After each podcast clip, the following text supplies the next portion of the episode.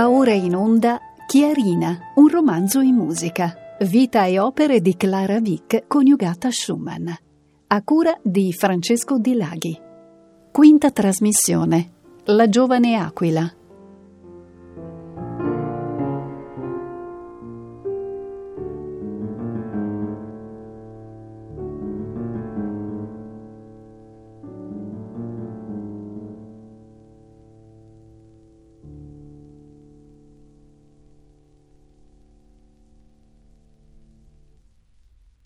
Abbiamo concluso la precedente trasmissione con l'ascolto del trio per pianoforte, violino e violoncello in sol minore di Clara Schumann. Forse la sua composizione più riuscita.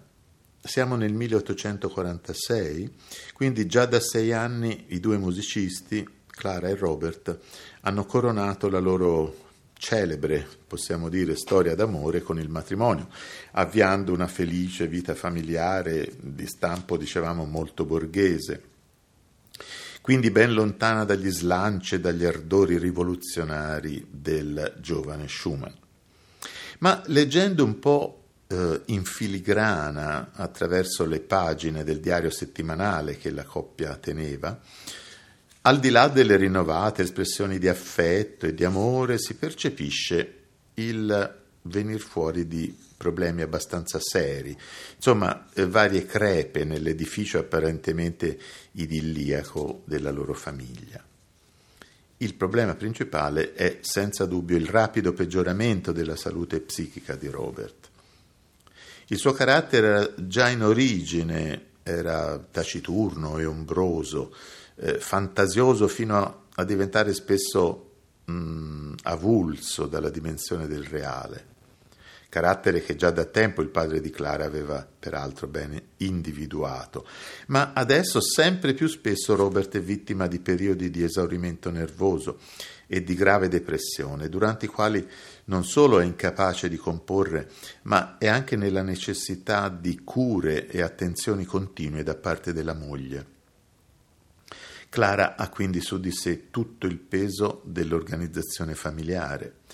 Deve anche contribuire alla situazione economica familiare con le lezioni private. Soprattutto non può fare ciò che preferirebbe, cioè suonare il pianoforte in giro per l'Europa. Se si pensa poi alle continue gravidanze, otto nell'arco di 14 anni di convivenza, e al fatto che Robert non tollera che in casa ci siano altri suoni quando lui lavora, è gioco forza che Clara deve rinunciare anche per questo alla sua carriera di pianista. La sua ultima tournée si svolge nell'inverno 1846-47, ha come meta principale Vienna, ma i risultati non sono così entusiastici come d'abitudine e dal 1846, dopo il trio, anche il suo lavoro di composizione si interrompe. È un grande sacrificio questo che di fatto le viene richiesto, un sacrificio che risulta irrimediabile anche per quella mentalità eh, all'epoca comunemente, si direbbe universalmente accettata anche dalle menti più aperte, secondo la quale la donna non poteva realizzarsi per una propria individualità sia sociale che creativa, ma solo in funzione subordinata all'uomo e ai suoi doveri biologici di madre. Nel 1850 a Robert viene offerto un incarico a Düsseldorf come direttore dell'orchestra e del coro della città, un incarico che, anche per le necessità di natura economica della famiglia, ormai numerosa, non può essere rifiutato. Ed ecco allora che sulle spalle di Clara, oltretutto alla sua settima gravidanza, pesa anche l'organizzazione del trasloco. Ma i problemi incalzano perché Robert è sempre più e sempre eh, più spesso vittima delle sue, delle sue crisi e non è capace di sostenere l'incarico che gli era stato affidato, nonostante l'aiuto e l'assistenza di Clara durante le prove con l'orchestra e il coro che risultano sempre più lunghe, sempre più inconcludenti. Tuttavia qualcosa di positivo per Clara avviene tre anni dopo, eh, perché la famiglia, sempre a Düsseldorf, riesce a trasferirsi in una casa dove i due pianoforti sono in due stanze non attigue e comunque tali da non recarsi disturbo a vicenda. In altre parole, nei limiti di tempo che le sono possibili, Clara può ricominciare ad esercitarsi al pianoforte e anche a comporre. Quindi finalmente può disporre di un suo studio.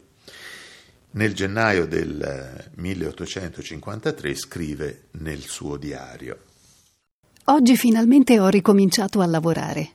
Quando posso dedicarmi al mio lavoro con continuità come adesso, mi sento davvero nel mio elemento. Provo una sensazione particolare, mi sento più libera e più leggera e tutto appare ai miei occhi più luminoso e piacevole. In fin dei conti, la musica è una grande parte della mia vita e quando questa mi viene a mancare sento di perdere ogni elasticità fisica e mentale. Un segno di questa ritrovata serenità nel nome della musica, che poi significa semplicemente la possibilità di potersi di nuovo esprimere nel proprio lavoro e nella propria dimensione creativa, è un breve ciclo di leader su testi del poeta Hermann Rollet, dal titolo Jukund, leader che nascono di getto nell'arco di una decina di giorni, nel eh, giugno del 1853. Sono pagine semplici ma luminose, estroverse, sono il segno appunto di un breve momento di tranquillità in mezzo alle difficoltà della sua vita quotidiana. Una volta concluso questo lavoro, Clara annota nel suo diario. Non c'è niente di più grande della gioia della creazione, anche solo per il fatto, per chi come me vive nella musica, di godere di un'ora in cui si diventa immemori di se stessi. Propongo all'ascolto tre di questi leader, e cioè il numero 2, il numero 3 e il numero 6. E come abbiamo fatto nelle puntate precedenti, anche in questo caso l'ascolto sarà preceduto dalla lettura del testo in traduzione italiana testo di poesie che ben rispecchiano questo, questo, breve, purtroppo effimero momento di felicità creativa. Questi i titoli dei tre brani che corrispondono anche agli incipit delle poesie. An einem lichten Morgen, in un mattino luminoso, Geheimnisflüstern hier und dort, sussurrare misterioso qua e là, e O Lust, O Lust, O Gioia, li ascoltiamo nella esecuzione del soprano Geraldine McGreevy e di Graham Johnson al pianoforte. In un mattino luminoso risuona limpido nella valle. Svegliati, amato fiore, sono il raggio di sole. Apri con fiducia il tuo bocciolo e lascia entrare il caldo amore nel tuo sacro tempio. Niente di più desidero che giacere sul tuo petto e baciare i tuoi fiori prima che appassiscano nel muschio. Niente di più spero che dormire sul tuo seno e ti trasformerò con la gioia luminosa del sole.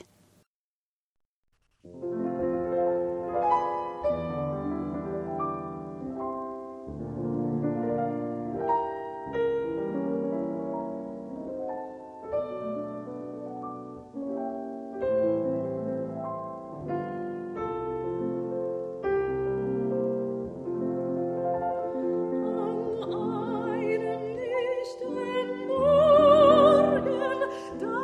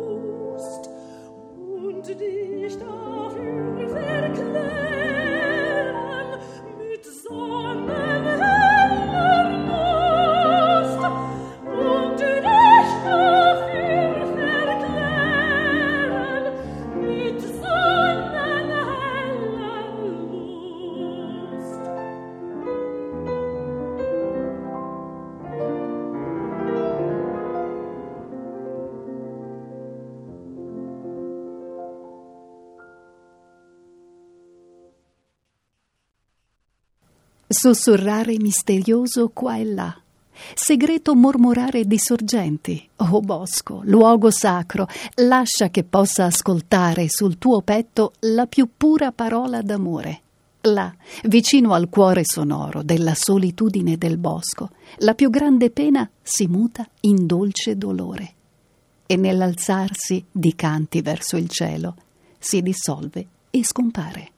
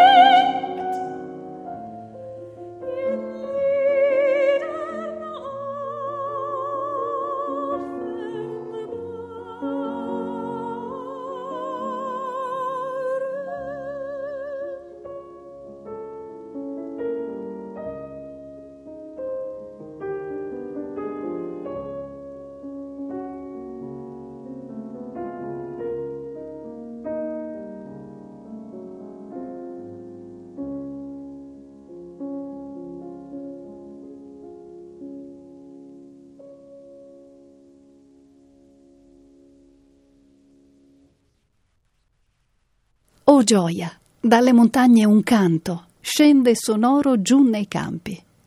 Anche il suono più delicato è condotto come su ampie ali. Il più tenue respiro che dal petto erompe in dolore e in gioia si tramuta misteriosamente in canto, che tutto il mondo intona.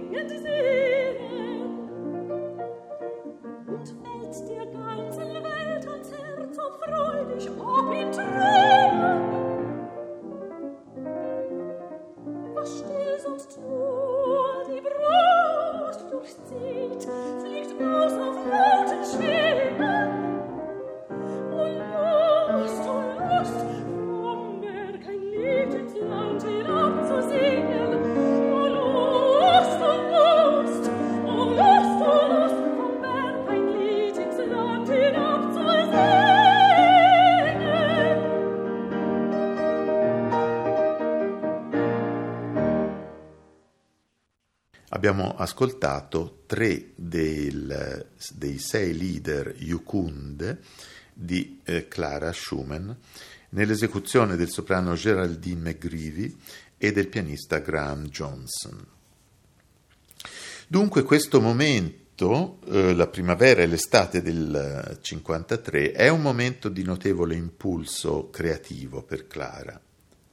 Oltre al ciclo lideristico Yukunde, vedono la luce a stretto termine di tempo le tre romanze per pianoforte, opera 21, le tre romanze per violino e pianoforte, opera 22, e le variazioni su un tema di Schumann, opera 20. Le tre romanze per violino e pianoforte sono l'unica pagina di musica da camera di Clara oltre al trio e sono legate all'amicizia e alla stima per un giovanissimo violinista che gli Schumann avevano conosciuto già dieci anni prima, e cioè Josef Joachim.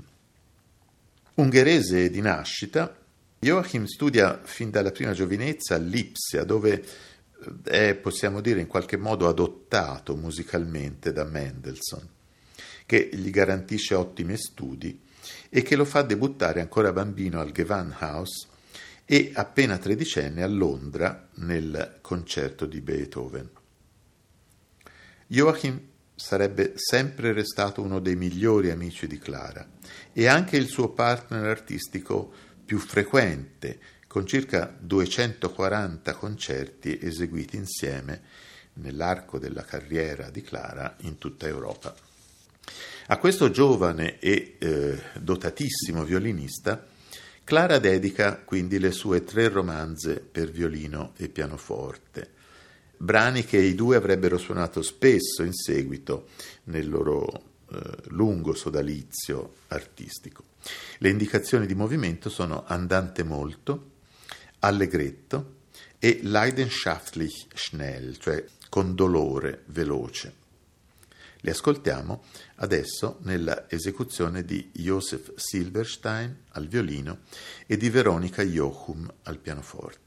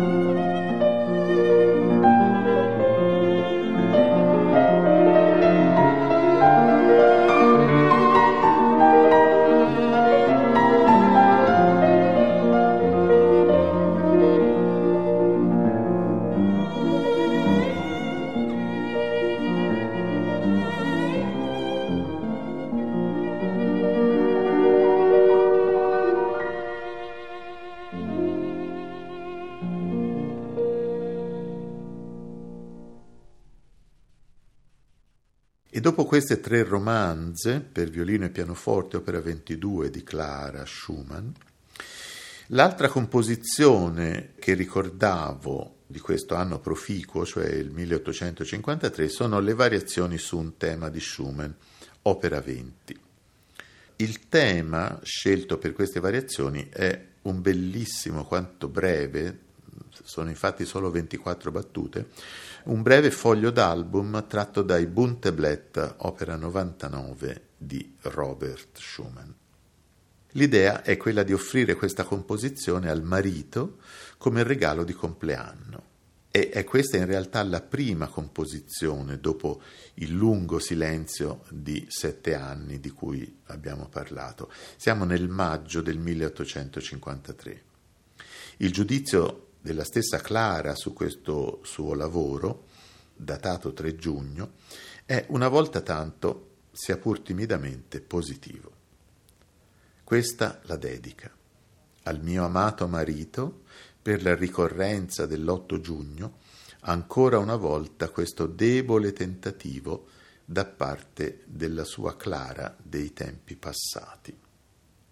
Ed ecco quindi di Clara Schumann le variazioni su un tema di Schumann, opera 20, nella esecuzione al pianoforte di Yoshiko Iwai.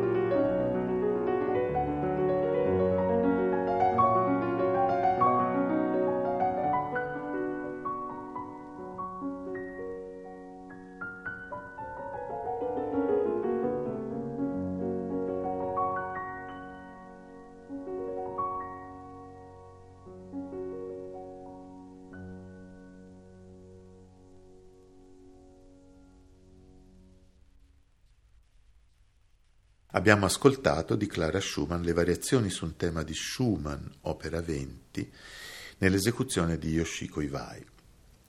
Ma il 1853, prima di quella che potremmo definire una tempesta perfetta, che si sarebbe abbattuta di lì a pochi mesi sulla famiglia Schumann, riservava ancora una grande novità, un incontro che avrebbe profondamente inciso lungo tutta la successiva vita di Clara.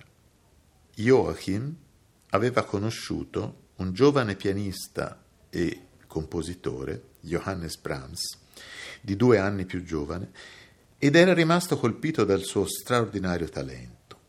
Dunque lo raccomanda agli Schumann e il ventenne Brahms non pone tempo in mezzo. Il 29 settembre suona alla porta di casa Schumann. Gli va ad aprire la piccola Eugenie e sulla soglia, come scrive la stessa bimba in quelle che saranno poi le sue memorie, alla porta c'è un giovane dai lunghi capelli biondi, bello come un dipinto. Ma purtroppo Robert non è in casa. Brahms non si perde d'animo, torna il giorno dopo e, dopo pochi convenevoli, si siede al pianoforte.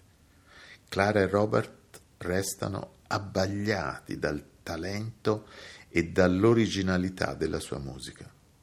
Per tutto il mese successivo il giovane Brahms sarebbe stato ospite abituale in casa Schumann e sarebbe nata con Clara quella straordinaria amicizia e quell'altrettanto straordinario sodalizio artistico di una vita. Cosa abbia suonato quel primo giorno in casa Schumann non è del tutto identificabile. Sicuramente Brahms avrà suonato anche molti lavori che in seguito lui stesso avrebbe rinnegato e distrutto. Ma con ogni probabilità eseguì anche la sonata in Do maggiore e lo scherzo in Mi bemolle minore, lavori che avrebbe di lì a poco pubblicato rispettivamente come la sua opera 1 e opera 4. Sta di fatto che il commento di Schumann sul loro diario di coppia è lapidario. Oggi visita di Brahms. Un genio. Passano pochi giorni e Schumann dà notizia al, al mondo musicale tedesco di questa sua straordinaria scoperta, con un famoso articolo sulla sua rivista, la Neue Zeitschrift für Musik, articolo intitolato Neue Bahnen, Nuove Vie. Eccone i passi essenziali. Io ero convinto che prima o poi sarebbe emerso improvvisamente, sarebbe dovuto emergere, qualcuno che sarebbe stato chiamato a dare in forma ideale la più alta espressione del tempo che ci manifestasse la perfezione magistrale non in uno sviluppo graduale, bensì di colpo, come Minerva uscì già interamente armata dal capo del Cronide. Ed eccolo qui, un giovane alla cui culla hanno vegliato grazie ed eroi.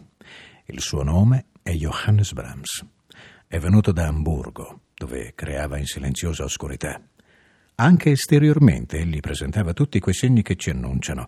Ecco un eletto, Seduto al pianoforte, egli iniziò a svelarci regioni meravigliose.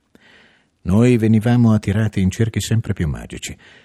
Si aggiunga a un modo di suonare straordinariamente geniale che del pianoforte faceva un'orchestra di voci ora lamentose, ora esultanti di gioia.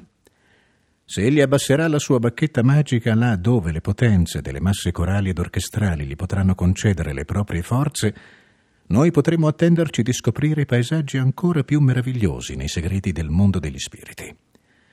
Possa dunque il genio supremo donargli la forza necessaria a tale scopo, e tutto fa pensare che così sarà, poiché in lui abita un altro genio, quello della modestia. I suoi compagni lo salutano al suo primo passo nel mondo, dove forse lo aspettano delle ferite, ma anche allori e palme. Noi gli diamo il benvenuto come a un forte combattente. Cerchiamo di rivivere questo grande incontro con un ascolto quindi del Brahms ventenne, eh, anzi del Brahms diciottenne, perché la composizione risale a due anni prima, e cioè lo straordinario scherzo opera 4.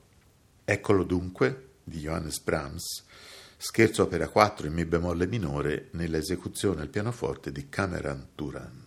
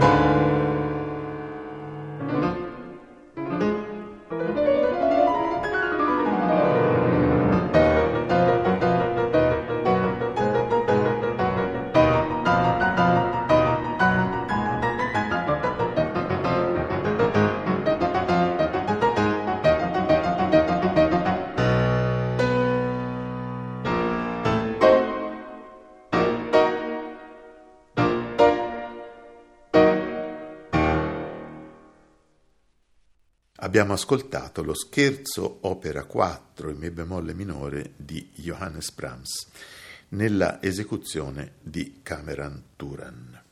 Entra dunque nella vita di Clara questa figura, Johannes Brahms, che sarà centrale nel corso della sua ancora lunga vita a venire, centrale dal punto di vista artistico non meno che da quello umano.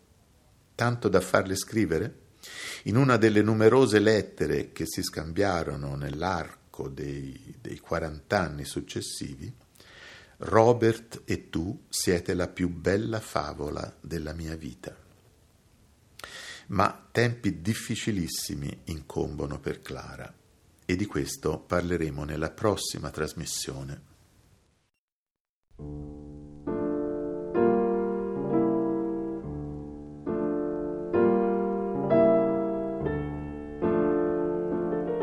Abbiamo trasmesso Chiarina, un romanzo in musica. Vita e opere di Clara Vick coniugata Schumann. A cura di Francesco Di Laghi. Quinta trasmissione. La giovane aquila